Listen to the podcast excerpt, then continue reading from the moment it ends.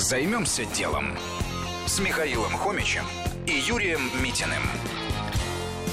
Бизнес на охоте на крокодилов. Основатели проекта «Крокодай» Ксения Загоскина и Платон Милеев знают по себе, что эвакуация автомобиля для собственника – большая проблема. Тут не только денежные потери, но и существенные затраты времени. Так они придумали свое мобильное приложение по борьбе с крокодилами. Так в народе называют эвакуаторы. Идея проста. Вы отмечаете место парковки, и если рядом покажется эвакуатор, вы получите смс-уведомление и успеете вернуться. Тогда по закону ваш автомобиль уже не тронут. Информацию об эвакуаторах тоже присылают пользователи. За это они получают небольшое денежное вознаграждение. Как говорят основатели, у них серьезная сеть агентов. Их называют охотники за крокодилами. Зарабатывают ребята на подписке.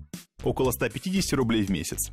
Согласитесь, даже годовой абонемент выгоднее одной эвакуации. Наконец, если ваш автомобиль все-таки эвакуировали, то компания обещает полностью возместить все расходы на эвакуацию.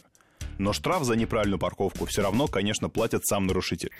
Что было дальше? Приложение начало быстро распространяться.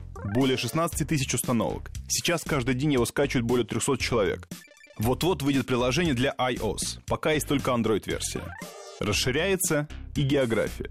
Сервис работает в Москве и области, Казани, Калининграде, Нижнем Новгороде и Саратове. Единственный вопрос – насколько быстро приложение отобьет вложенные в него деньги.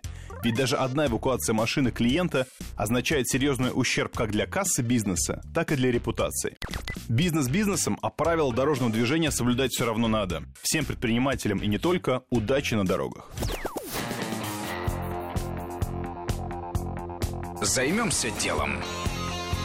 На радио 200 FM.